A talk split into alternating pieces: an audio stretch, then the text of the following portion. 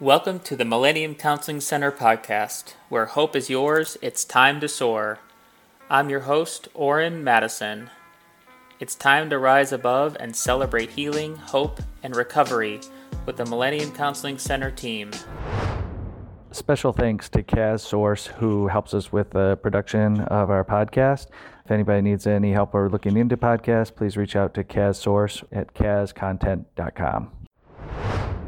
Welcome to Millennium Counseling Center's podcast. I am Devona Alleyne and I'm here with Alex Bourlas. We're clinicians at Millennium and we are starting a new group related to clinicians helping themselves. Yes, our group will focus on a lot of awareness and how to gain a wider perspective about our experiences that relate to our inner world as therapists, we need therapy as well, and we can forget that. And we can also forget that we're human too. And I think that's so important to remember that even with our professional background, we also face many challenges, just as many fears as those we are helping, especially in our time today with uncertainties and much more. And it can be difficult to to separate our personal life from our work life. So, how do we start taking care of ourselves? Joining a community together, like we're doing what we're wanting our clients to do to build connection, to maintain social support. And I think a group like this, Alex, is really timely because I mean, there are a lot of stories that have come out since last March that the next crisis of the pandemic is going to be a mental health crisis. I don't think it's a next, it's kind of a right now. I've even noticed in myself that we're working harder, we're resting less, and it can be really hard. And a group brings together clinicians and takes away that intimidation of, oh, I've got to find an individual therapist, or I've got to find somebody, or I've got to do something to take care of myself. And this group this helping ourselves group creates a container for us to really process. But to your point that you made when we were talking about this offline to really become aware physically of how we're being affected and when I think of that, I'm like really grateful that you're a part of Millennium because you have this expertise in yoga and meditation and breathing. Um, would you like to say more about that? Sure. So um, I, to everyone who doesn't know me, I am the uh, clinician intern at Millennium Counseling. I've been here for about a year and I have brought on my expertise in yoga and various meditative practices in a lot of my sessions and group therapy as well. Um, I became a yoga teacher about a year ago, where my purpose to join was to decrease my anxiety and to understand my anxiety more, um, as it's something that's part of my daily life as well. And I joined this yoga therapy group, or we can call it a community, who had such a passion for yoga, but I realized very quickly that they also were dealing with many, many struggles, mental health issues, and we all came together and we were able to support each other on that. And we used yoga as a great outlet, as you we could call it, um, to understand more about our bodies and gain awareness about that. So, with gaining more perspective on yoga and the meditation or meditative practices, I wanted to incorporate yoga and meditative practices into my therapy sessions, which have been a huge success. And so for me doing yoga and meditation on a week to week basis, I've increased my own insight and understanding into the roots of my difficulties and it's enhanced my self-worth and self-efficacy. So putting that into the sessions, I've noticed through progress the amount of awareness that my clients are now gaining and you know I, I like to create a more holistic healing process for them through the teaching of mindfulness and improving their connectedness and awareness to their internal experiences. And that's one of the main reasons why we're bringing this group together is let's check in and see where everyone is at in the present moment. What is your internal experience and what has that been like for you? How has that been like working in the professional world? And how can you incorporate more self care practices for yourself as this has been such a difficult time to really make that part of our norm? Yeah. And we've said a lot, you know, we say it publicly, oh, it's a difficult time, difficult time for everybody, including therapists. But I feel like as clinicians, we just watch it burn. And there's not a lot of attention collectively to think about, okay, how do we stop this burn? This burn, I call it vicarious trauma. Um, there's research that documents that. So it's not something I made up. Mm-hmm. But I think our awareness of vicarious trauma has to be increased and sharpened, especially in this time. And yeah, in order to do that, we might need to see ourselves in another person, in another therapist, so that then we can collectively, as you said, find ways to manage it. We notice it, and then now what do we do? What is our self care as a result of that? Right. And we'd love to learn about your self care practices. What has been your go to routine?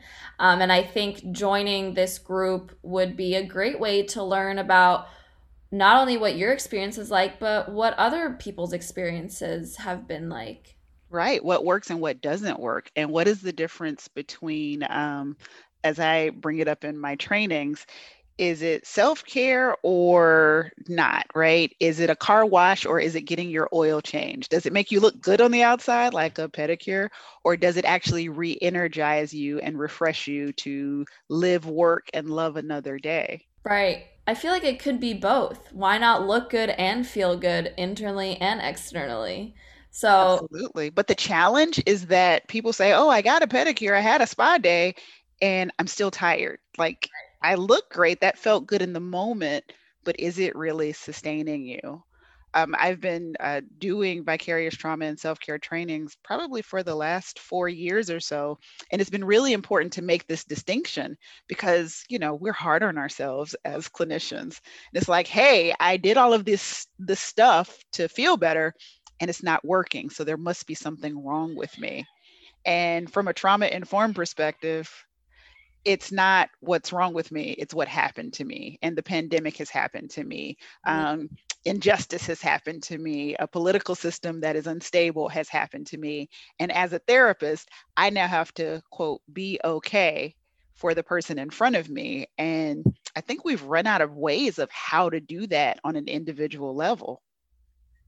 I totally agree. And we've placed a lot of blame on ourselves for things that has that has happened in the past year, year and a half. Um, taking care of others, taking on others' trauma and fears and uncertainty and, and any other struggles. Where do we come in? And so that's what this group is going to focus on. We're coming in right now. We're here to support you. Um, and I wanted to learn more, Devona, about how you became interested in vicarious trauma. Oh, yeah. Um, years ago, first I was volunteering at a rape crisis center. I was a volunteer medical advocate who would meet survivors of sexual assault in the emergency room and kind of walk them through that process. But after doing that a year, I became a trauma therapist for people who are survivors of sexual assault. And I was just working it took me a second to realize, holy crap, I've got my own survivorship history. Can I freaking do this? And uh, the organization I was working for gave everyone a book called Trauma Stewardship. And I actually read it cover to cover. And it was like so transformative for how I could take care of myself going in to working with rape survivors that I built a whole training around it. Um, and I've probably presented to hundreds of volunteers and clinicians and helpers within um, the anti sexual violence community here in Chicago. And then in Illinois with the Illinois Coalition Against Sexual Assault. I've also done a related and similar training at the Battered Women's Network. And every time I would do the training, I would learn something about myself that vicarious trauma is a reality it's not something we can avoid and if we know it's coming it's like putting on a winter coat in a chicago winter you don't have to know the exact temperature but you know it's going to be cold so you're prepared for it. So it's become a passion of mine to make sure whether it's rape trauma, but any type of trauma or working with um, clients, that we're prepared for the fact that we're going to be affected and we need to proactively take initiative on what we do with that vicarious trauma so that it doesn't become burnout, it doesn't become um, compassion fatigue or uh, secondary traumatic stress. Wow, that's I love the impact that you've made and on your clients and your students and those around you and learning more about the vicarious trauma. Um, how has your self care routine been through teaching and learning more about vicarious trauma? Well, like any process, it ebbs and flows. And I'm happy to report more often than not, I've had great self care, but I've had moments where, even though I knew better, I wasn't taking the best care of myself. Um, yeah, I try to eat every day. I try to eat at least once every five hours. Uh, I am sure to get doctor's appointments and all of that that stuff that has gotten better since I wasn't doing that and I wasn't eating properly. And I ended up like not being able to walk for three days where I was ignoring being sick, like having a cold. And my immune system basically said, okay, if you're not going to stop, we'll just turn it up a notch. And my own immune system attacked my spine. And that's what stopped me from walking.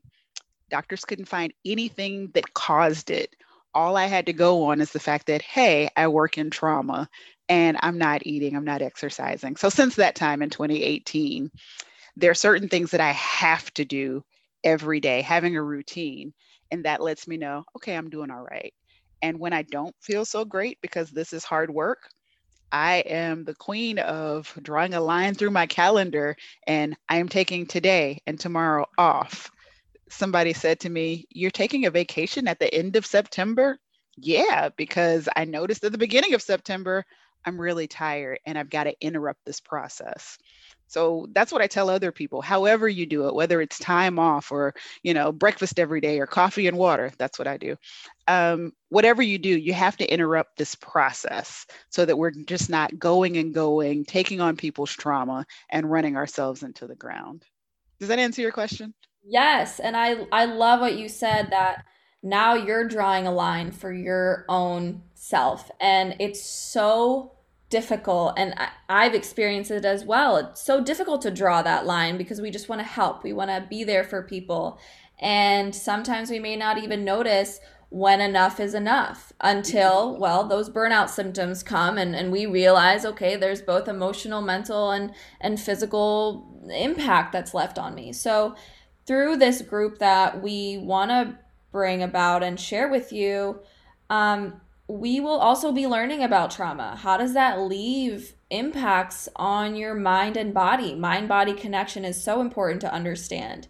And, you know, as I was talking about my yoga, teaching, and meditative practices, we're going to include the concept of mindfulness, which is a concept that we hear on a daily basis but it is also a practice that is one of the most difficult practices to do because we maybe don't take the time for it. One, two, we may not understand it. Three, we just don't care about it because we are so busy trying to help others and be there for others.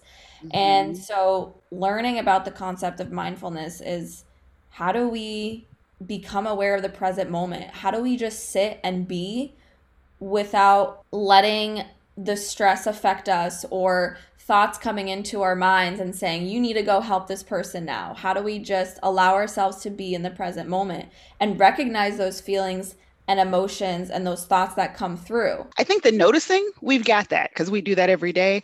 It's the letting go of the negative judgment, negative and positive judgment, but the judgment in particular, because we'll have the thoughts and the people and the clients, but it's the, I should be doing this, and we right. should all over ourselves. Right. And we don't want to be shitting all over ourselves, which is nothing about that sounds good.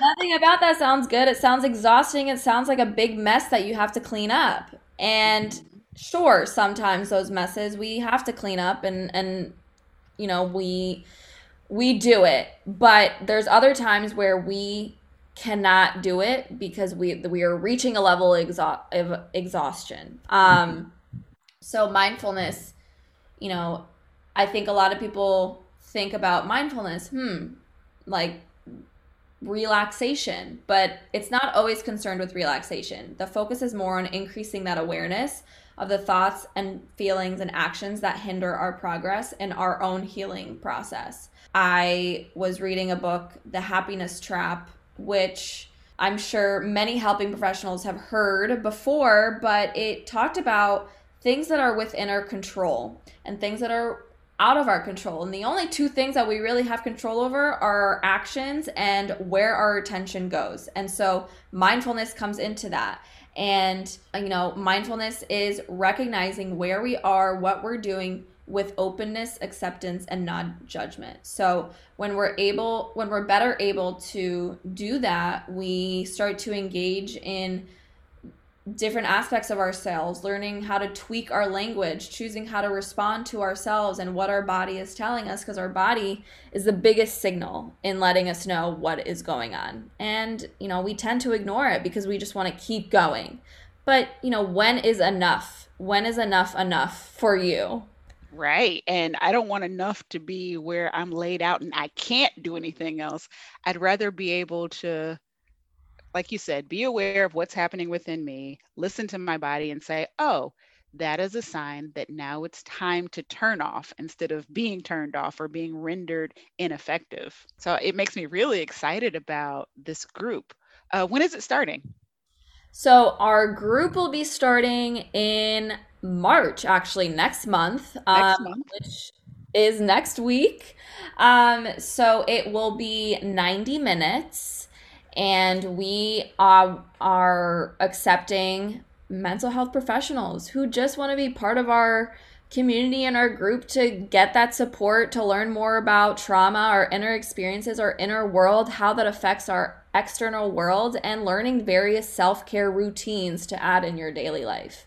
Now alex um, granted i do know these answers but i'm asking for the benefit of our audience. Um, do i have to be a licensed mental health professional to participate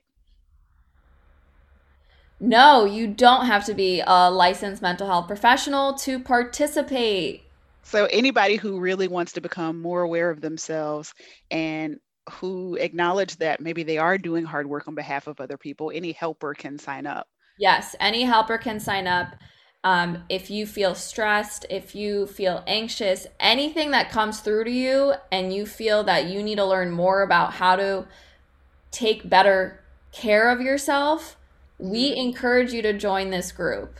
Yeah, and people can email me at Devona, that's D E V O N A, at millenniumhope.com, or can they also email you, Alex? Yes, they can email me at um, alexandra at millenniumhope.com as well. And uh, we appreciate anybody who wants to sign up and participate. We will welcome you with open arms and we will all learn together. So I hope to see you in the group. If not, we will see you at the next edition of the Millennium Counseling Center podcast. Have a great day and take care of yourselves. See you all there. Thank you for listening to the Millennium Counseling Center podcast. Where hope is yours, it's time to soar. Continue along your journey of healing, hope, and recovery with us next week. If you want to learn more about mental health, recovery, or if you just need someone to talk to, send us a message on Instagram or fill out the contact form on our website at millenniumhope.com. We are here to talk.